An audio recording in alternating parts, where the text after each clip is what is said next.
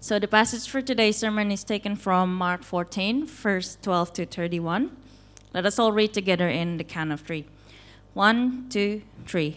And on the first day of unleavened bread, when they sacrificed the Passover lamb, his disciples said to him, Where will you have us go and prepare for you to eat the Passover?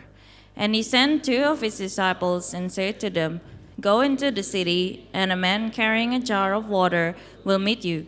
Follow him, and wherever he enters, say to the master of the house, The teacher says, Where is my guest room, where I may eat the Passover with my disciples? And he will show you a large upper room, furnished and ready, there prepared for us. And the disciples set out and went to the city, and found it just as he had told them. And they prepared the Passover. And when it was evening, he came with the twelve. And as they were reclining at table and eating, Jesus said, Truly I say to you, one of you will betray me, one who is eating with me.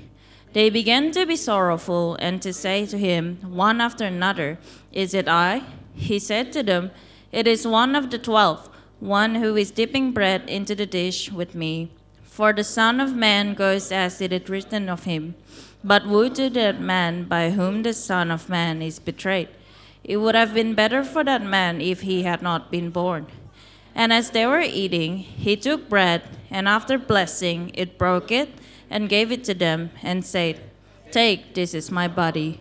And he took a cup, and when he had given thanks, he gave it to them, and they all drank of it. And he said to them, This is my blood of the covenant, which is poured out for many. Truly I say to you, I will not drink again of the fruit of the vine until that day when I drink it new in the kingdom of God. And when they had sung a hymn, they went out to the Mount of Olives. And Jesus said to them, You will all fall away, for it is written, I will strike the shepherd, and the sheep will be scattered. But after I am raised up, I will go before you to Galilee. Peter said to him, Even though they all fall away, I will not. And Jesus said to him, Truly I tell you, this very night, before the rooster crows twice, you will deny me three times. But he said emphatically, If I must die with you, I will not deny you. And they all said the same. Church, this is the word of the Lord. Praise be to God. Thank you, Bella. You guys may be seated. Love you, church. Uh, I think I haven't said that for a while, except at the end of the service. I want to let you know. I do love you, and I really, really pray for you. And I think this is also, in a way, saying that I'm not going to be here for the next couple of weeks, but doesn't mean that I love you. You guys going to be in my prayer. And I trust that you guys are still going to be at church, even though I'm not here. Amen? Amen? Amen. Okay, those of you say amen, you're responsible to God. All right. Now, I think it is no secret that I enjoy watching Korean drama. Most of you knew that, okay? But what most of you do not know is the kind of drama that I like to watch. Because most of you assume I watch Crash Landing on You, The Air, Inheritors, you know, My Shy Boss, and stuff like that. I do watch them, by the way. But that's not my kind of drama. The kind of Korean drama that I really enjoy is actually one on crime and law. Okay. I enjoy watching thrillers more than fillers. Now, and here's one of the many lessons that I learned from those dramas when a homicide happened, one of the first details the investigators seek to discern is whether the murder was an act of sudden anger accident or whether it was premeditated. Now, premeditated crime has significant implication for the investigators and for the potential punishment that the court might impose on the offender. Because if the crime was unplanned, the offender might receive, let's say, a couple of years of prison sentence, right? But if the murder was planned, the offender might stay for a lot longer. However, planned or unplanned, can we agree that murder is still murder and they're still guilty? See, in our passage today, Jesus predicts the betrayal of his disciple. One of the disciples, by the name of Judas Iscariot, will betray him by premeditation. We know this from our in the book of Mark. Remember how Judas actually went out and seeked chief priest in order to betray Jesus for 30 pieces of silver. So, and right now, Judas is waiting for the opportunity, the right time to betray Jesus.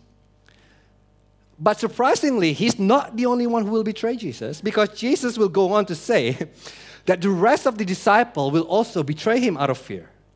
So all of Jesus' closest friend will betray Jesus. And then sandwiched between these two uh, prediction of betrayals, we have Jesus having the Last Supper with the very people who will betray him. It is very interesting. We will learn why, okay? And by the way, you don't invent this kind of story. Think about it. If you're trying to create a movement with a large following, you're not going to invent a story where the top leaders of the movement betray the leaders of the movement, right? You're not going to invent that. The reason why this story is written is because it actually happened. This is one of the reasons that we can trust the Bible, okay?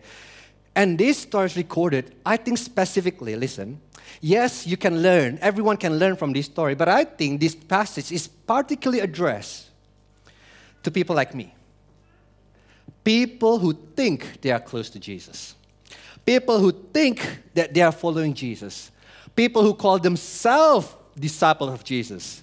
This passage is particularly addressed to us. Okay? So let's look at it. I have three points for my sermon the depth of sin, the breadth of sin, the cure for sin.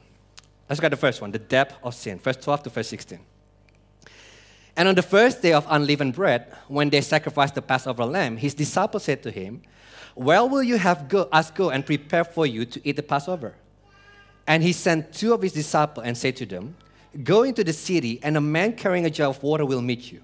Follow him, and wherever he enters, say to the master of the house, The teachers say, Where is my guest room, where I may eat the Passover with my disciple? And he will show you a large upper room, furnished and ready.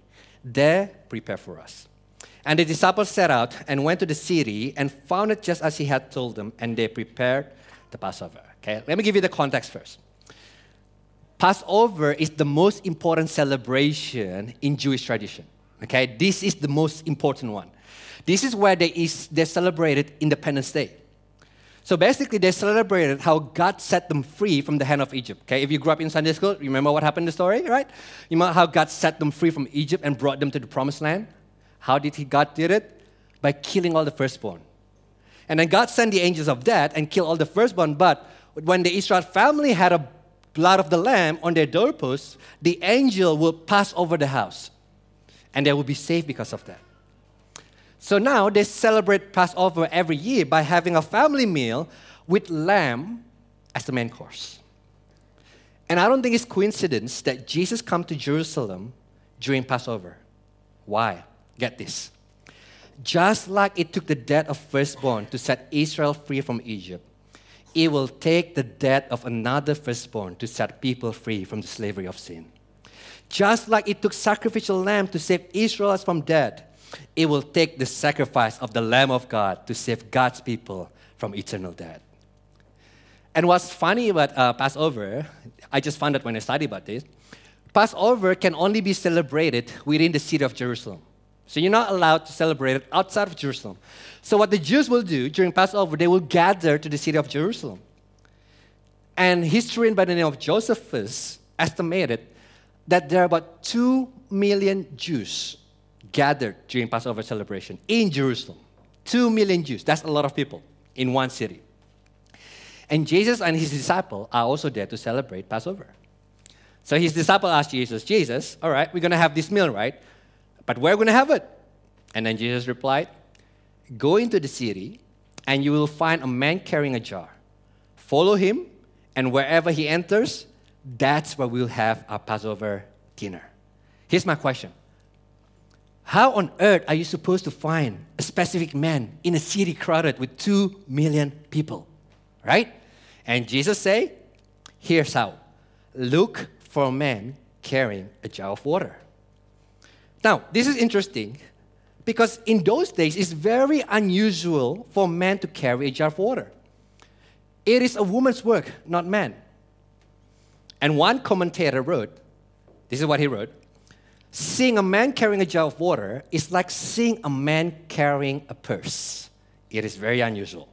And I thought, obviously, this commentator did not live in the same day and age as I do. Because today it's very common for us to see a man carrying a purse. We even have some of them in church. No names mentioned, but he usually sits at the front row, but today he sits in the second row. so the disciples follow Jesus' instruction, right? And everything unfolded exactly like he told them, which tell us something about Jesus. There's nothing about Passover and whatever's going to happen next that is coincidental. Jesus is not a tragic hero, get caught up in an event beyond his control. Oh, no, not. He knew exactly about God's plan about his death to the very last detail, and he embraced it. He's in absolute control of every single minute leading to the cross. And that is why we can trust him to sustain us today, even when our life appears to be crumbling. Jesus in absolute control of every single event in our life. But look at what happened next. Here's, here's where it gets tense and interesting. Verse 17 to 20. When it was evening, he came with the twelve. And as they were reclining at table and eating, Jesus said, Truly I say to you, one of you will betray me, one who is eating with me.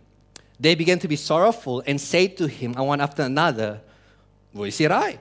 He said to them, It is one of the twelve, one who is dipping bread into the dish with me. So imagine this, imagine this scene, right? I tried to imagine it, and this is very horrific. So Jesus is having a meal together with his disciples. They're having good time, and they're retelling the story of Exodus because that's what you do during Passover dinner. And suddenly, Jesus shocks everyone. He says, Guys, one of you will betray me, one who is eating with me right now. Now, most likely during that dinner, there are also other men, women, and children beside the 12. So at this time, the betrayal could be anyone, right? It could be anyone in that room. But then, you know, they begin to ask Jesus, Jesus, is it I? Is it I? Is it me? Is it me? Who's going to betray you? And then Jesus get more specific. It is one of the 12 who will betray me. Now imagine the, uh, the horror of that. Okay, I try to imagine, right? Like, there's a big difference if I say to a church, you know, 50, 60 people, guys, one of you will move church and betray me. But if I say, you ask, who is it? You ask, who is it? and I say, it is one of the RSL leaders, you'd be like, whoa, one of the RSL leaders? Who could it be?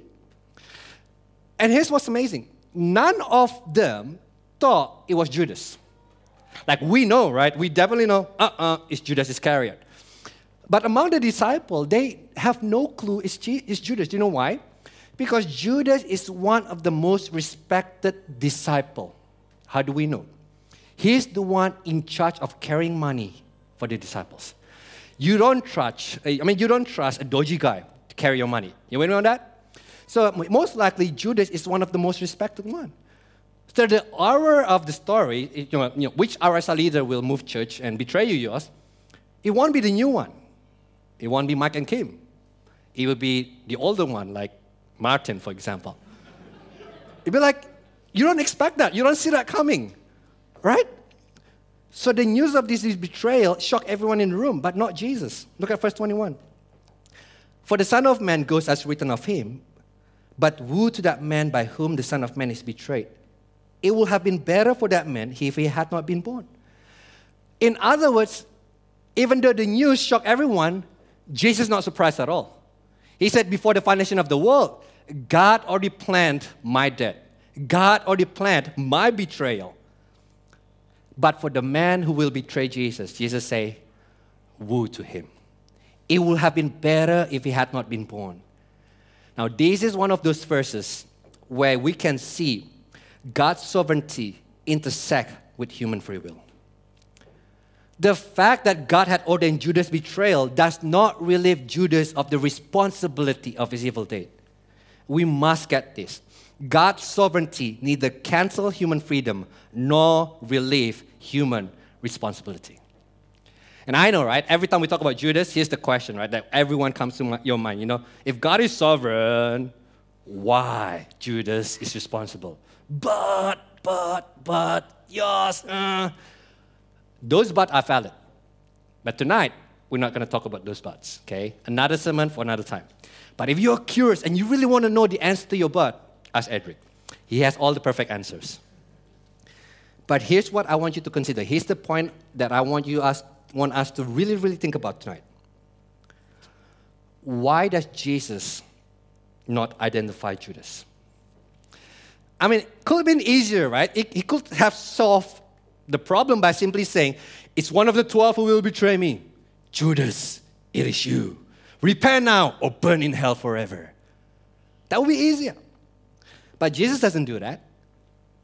Jesus is deliberately ambiguous. Here's why. Because Jesus wants every disciple to look into his own heart. Because the truth is, there's Judas in all of them. The truth is, there's Judas in all of us. Now, let me explain to you what I mean. See, Judas is the type of person who will follow Jesus as long as it benefits him. So the moment Jesus no longer benefits him, he's like, I'm out. I'm going to sell you Jesus. In other words, Judas never followed Jesus for Jesus, or no? Judas followed Jesus for Judas. Let me tell you another story in the Bible of the man by the name of Job. Do you remember that person? The Bible says that he's a great man, he's faithful to God. And at one point, God has this conversation with Satan, right? And God is bragging about Job, actually. God says, Hey, Satan, hey, dude, have you checked out my servant Job? There's no one like him in all the earth. He's so faithful. He's amazing. Check him out. And you know what Satan say? Here's what Satan say. Does Job fear God for no reason? No. He served you to serve himself. He served you, God, because you protected him. You blessed him and you made him rich. Now, do you see what Satan is saying? Satan is trying to accuse Job in front of God. God, Job does not really love you. Job is only using you for his benefit. If you don't trust me, God, here's what we do take away your hand upon him, take away your blessing and your favor from his life, make his life miserable. And I guarantee you, he will walk away from you. What happened next? Another sermon for another time. The point is, every time we go through life, a period in our life where it goes really badly, it is as if God is saying to us, Christian, listen, now, let's see why you serve me. Are you serving me? Or are you serving me for yourself? Let me put it another way. Now, last time, remember we talked about how Mary finds Jesus beautiful while Judas finds Jesus useful? Here's my question how can we tell whether we find Jesus beautiful or useful? Do you know how? It's not, it's not when everything's smooth in life. It is not when we get what we want in life. Oh, no, no, no. We know whether Jesus is beautiful or useful when life goes out of control. When we do not get what we want in life, what is our response? Because if we say to God, no, why would you allow this to happen to me? I do not deserve this. Look at what I did for you, God. This is not fair. I deserve so much better. I'm out. We're Judas. Because we're simply seeing God as useful. But if we say to God, this hurts. I don't understand what has happened to me. It's painful. I'm disappointed. And right now I feel like giving up, but I can't. Because I know you are using this situation for your glory and for my good. So even though I do not understand, I will never ever let you go. We marry because we see Jesus as beautiful. Now listen carefully. It is how we respond to disappointment that determine whether we embrace the gospel or not. So it's not what you know in your head. No, no, no. How would you respond to disappointment when life goes out of control? When nothing that you expected happened? What is your response? That's how you know whether you embrace the gospel or not. Because Judas represent a religious approach to God. Okay? A religion approach to God basically says this God, I obey you, I will do A, B, C, D, E, and therefore I am accepted and now you owe me. That's religion. But the gospel says, I'm accepted because of Christ and Christ alone. I did not deserve anything, and yet I am accepted, and therefore, God, I owe you everything. And the reality is, while we embrace the gospel, The truth is, there's always Judas in all of us. There's always this part of us that think that we deserve better. Am I right? There's always this part of us that think, you know what? Because I've done this, God, and now it is your obligation to bless me and give me what I want. We're not Judas, but there's Judas in us. And Jesus is deliberately ambiguous in not pointing finger to Judas because he wants to provoke the heart searching in every disciple. And at the same time, this is also Jesus' kindness, final act of kindness toward Judas. Jesus wants Judas, Judas, if you go ahead with your plan, there's no turning back. There's no turning back. So repent, Judas, repent. Jesus loved Judas. He wants to convict Judas, but Judas ignored Jesus' warning. And my hope tonight is none of us ignore Jesus' warning. So that's the depth of sin. But let's look at the second one, the breadth of sin. Verse 26 to 31. And when they had sung a hymn, they went up to the Mount of Olives. And Jesus said to them, You will all fall away, for it is written, I will strike the shepherd, and the sheep will be scattered.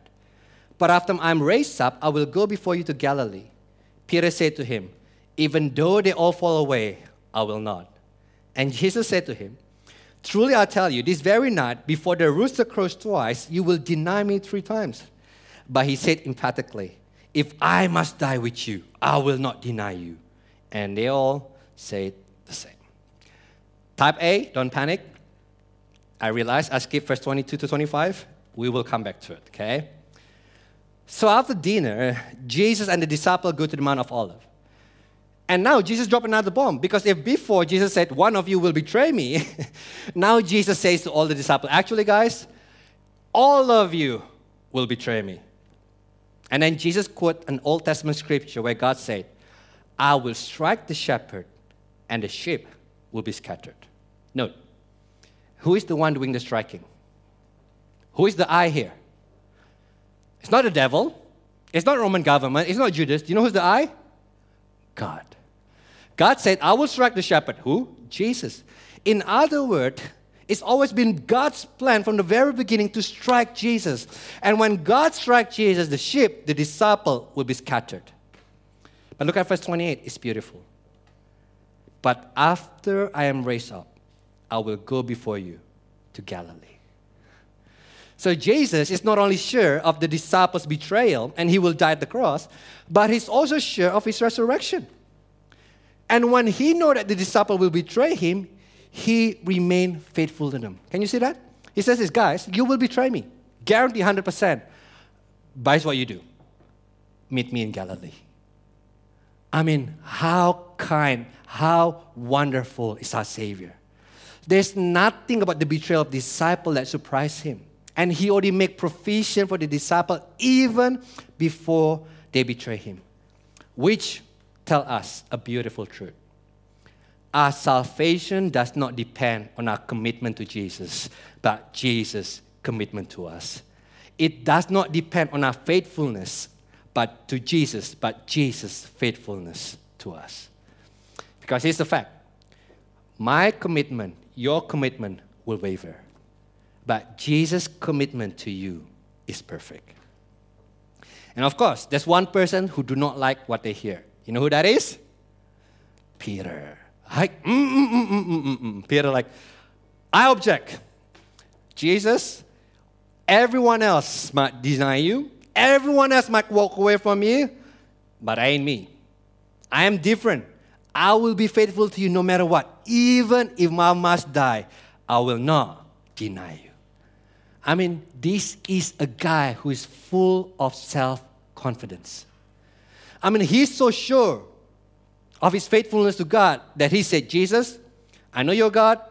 I know you always get it right, but this time you get it wrong. And yet, what we see happen in a couple of weeks' time, Peter will betray Jesus. You know why? Because Peter put his confidence on himself rather than God's word. And that is always recipe for disaster. Every time we put confidence on ourselves rather than God's word, it is misplaced confidence. It is never, never gonna go well. And all the disciples, when they hear Jesus say that, disciples like, yeah, me too. We will not walk away. But in a few weeks' time, we'll see. Every one of them will betray Jesus. So, what's the lesson for us? Okay, what is there for us to learn here? Now, many years ago, the London Times asked a series of prominent writers to write an essay on what is wrong with the world. And G.K. Chesterton wrote a simple telegram for his answer that says this Dear sirs, dear sirs, I am, signed G.K. Chesterton. Uh, do you know what he's saying? This is what he's saying. He's saying that deep inside of every person in the universe, there is the problem of sin. Let me put it a different way. What is wrong with the world is not something out there. What is wrong with the world is something in us. There's Judas in all of us. Now, we must get this. You know why? Because I think, like the disciples, we often think that we are better than other people. We like to think that we're not Judas. We are better than Judas. So, for example, when we hear people commit particular sin, we say, Oh, no, no, no, no, no, no. I will never do that. God, I love you.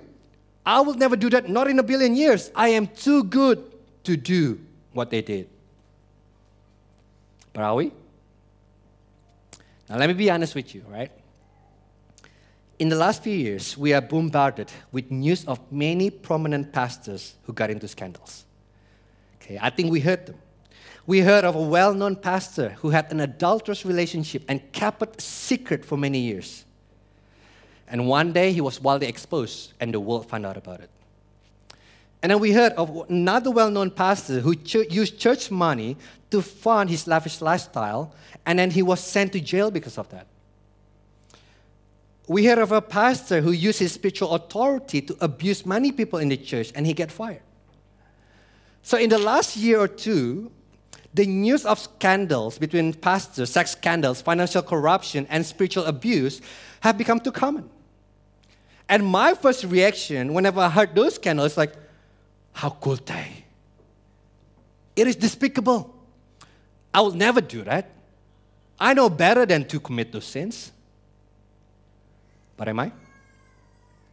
Because the truth is, I could easily be them because there's a seed of sin inside of me that could lead me to do what they did. So if I think that I am beyond those sin, I am making the same mistake as the disciple. I do not know my own heart. Because the truth is, we should never think that we are beyond the reach of any sin.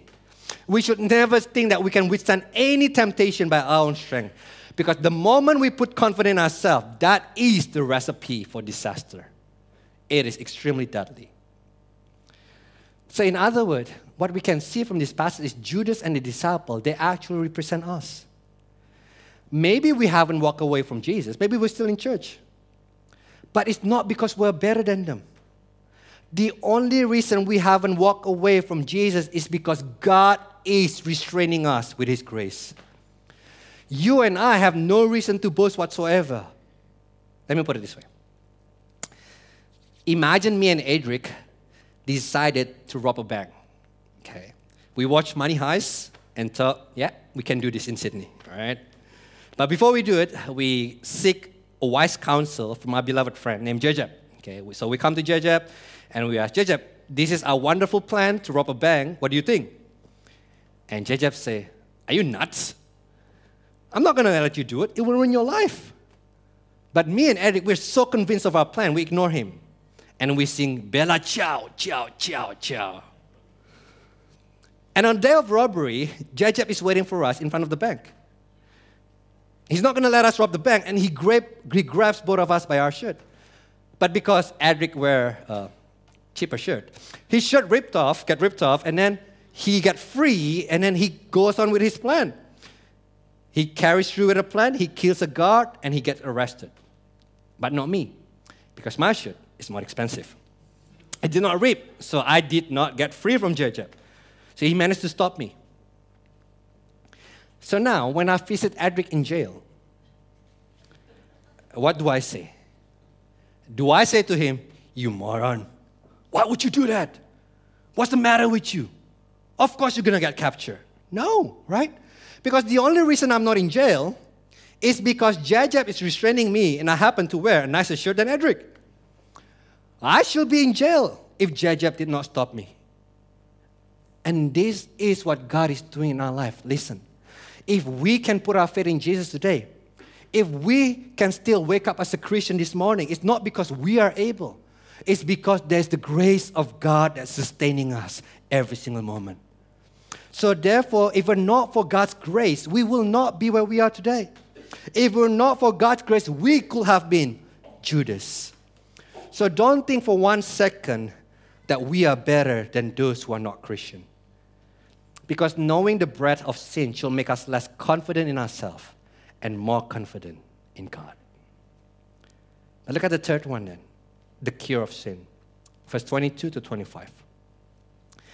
And as they were eating, he took bread and after blessing it, broke it and gave it to them and said, Take, this is my body. And he took a cup, and when he had given thanks, he gave it to them, and they all drank of it. And he said to them, This is my blood of the covenant, which is poured out for many. Truly I say to you, I will not drink again of the fruit of the vine until that day when I drink it new in the kingdom of God. Now, this is the weirdest Passover in human history. At the same time, the most beautiful. And what's interesting, what I find interesting is Mark sandwiched this story in between two stories of betrayals. You with me on that? Do you know why? One commentator put it, put it this way because Mark wants us to know that the sin that necessitates Jesus' death is not someone else's sin. It's not the sin of tyranny like Nero, Hitler, Stalin, but his own disciple, Peter, John, you, me. So every time we celebrate Holy Communion or the Lord's Supper, we are celebrating God's forgiveness for our sin. Let's look at what happened, okay? Usually, usually during dinner, during the Passover dinner, the father, the head of the family, will retell the story of Passover. So the father will say, My family, let me tell you a story. We were slaves who had no future. We were oppressed and in pain. But the Lord delivered us out of Egypt and brought us into the promised land with milk and honey. And he did so by killing the firstborn of every family in Egypt. But the Lord told us to slay a lamb, eat the lamb, and shed the blood of the lamb on our doorposts. And the lamb became substitute for our sin. The lamb becomes substitute for God's punishment for our sin. So when the angel of death saw the blood of the lamb on the doorpost, he passed over the house, and we were saved because of it. And that is why we're eating this Passover meal as a family. Now, that is the standard Passover script. But during this Passover dinner, Jesus changed the script. Okay? He totally changed the script. So as they eating Jesus, as they eating together, Jesus break the bread, give it to them, and said, Eat, guys, this is my body. And people like, wait, what? This is not in the script. And then Jesus took a cup of wine, give thanks over it, give it to them, and he said, Drink it, guys. This is the blood, my blood of the covenant. What do you mean? This is not on the script. What do you mean, Jesus? And Jesus shocks everyone at the dinner. Now, do you know what Jesus is saying when he says those words? Here's what he's saying. All this time, you've been celebrating Passover to celebrate how God set you free from the hand of Egypt. But no more. From this point forward, tonight, we are eating and drinking this meal to celebrate what I am going to do. I'm going to redeem God's people from the slavery of sin. I am the ultimate Moses. I am the ultimate Exodus. I am the ultimate Passover.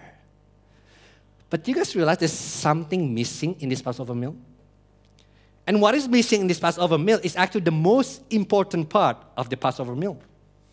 They have bread, they have wine, but they are missing the most important element. You know what that is?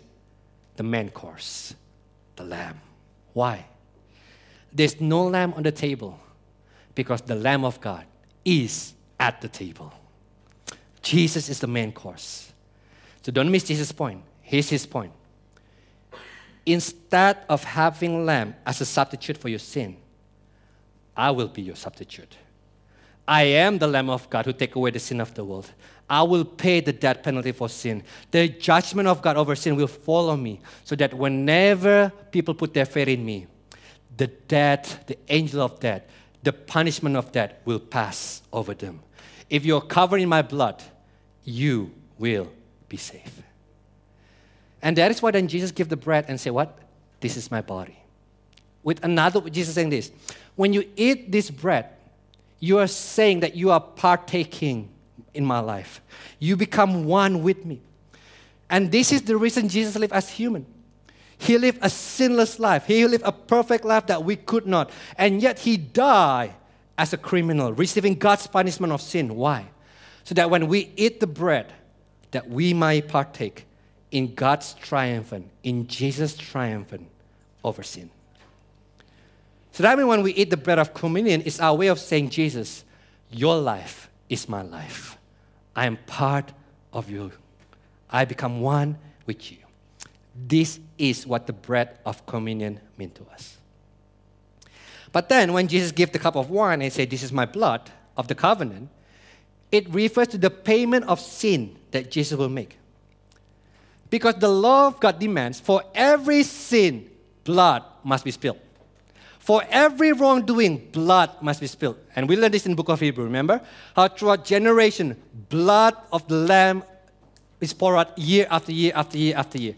But in the, uh, in the book of Hebrew, the book author of Hebrew said, Jesus is the Lamb of God who gave his life once and for all. So now, because Jesus' blood has been shed, there's no longer need for any lamb to die because Jesus is the ultimate lamb of God. So when we drink the cup of communion, we sing, The blood of Jesus has forgiven us of all our sin. God is no longer angry at our sin because Jesus has paid for them. Now, J.C. Ryle put it this way The two elements of bread and wine were intended to preach Christ crucified as our substitute. There were to be a visible sermon appealing to believers' senses and teaching the old foundation truth of the gospel that Christ's death on the cross is the life of man's soul. This is the meaning of Holy Communion. So every time we celebrate communion, we are celebrating Jesus' substitutionary sacrifice for us. And that is why, church, Holy Communion is only for those who believe in Jesus. At this time, some people might object, right? But why do we need a sacrifice?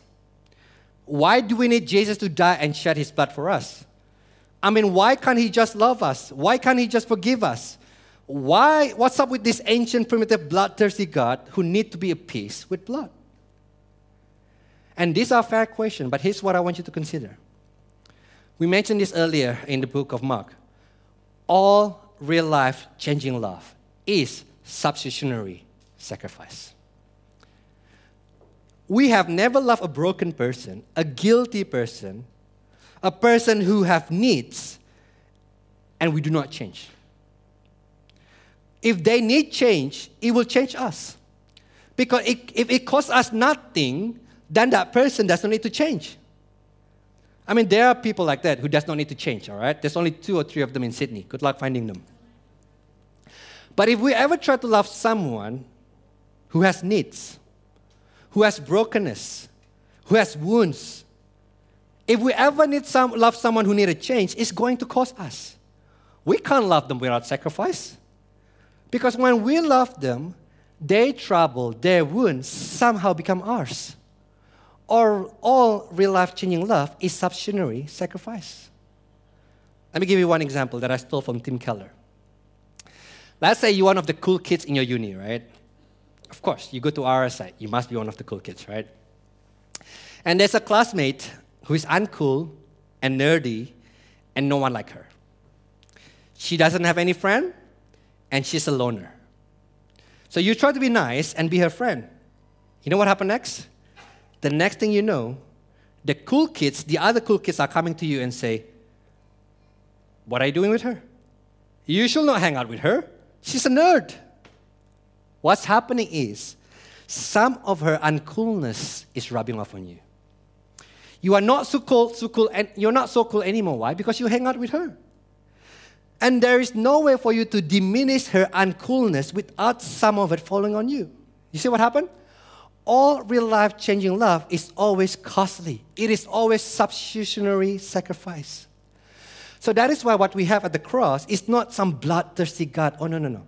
What we have at the cross is a God who loves guilty people, broken people.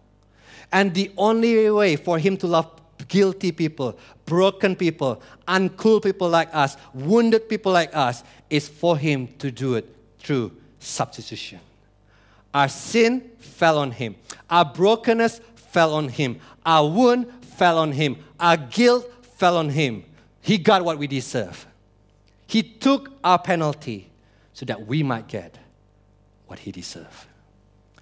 See, at the cross, Jesus is loving us in a real life changing way. He loved us so much to the point that he took God's divine justice for himself so that you and I could be passed over forever. Let me close with this, verse 25.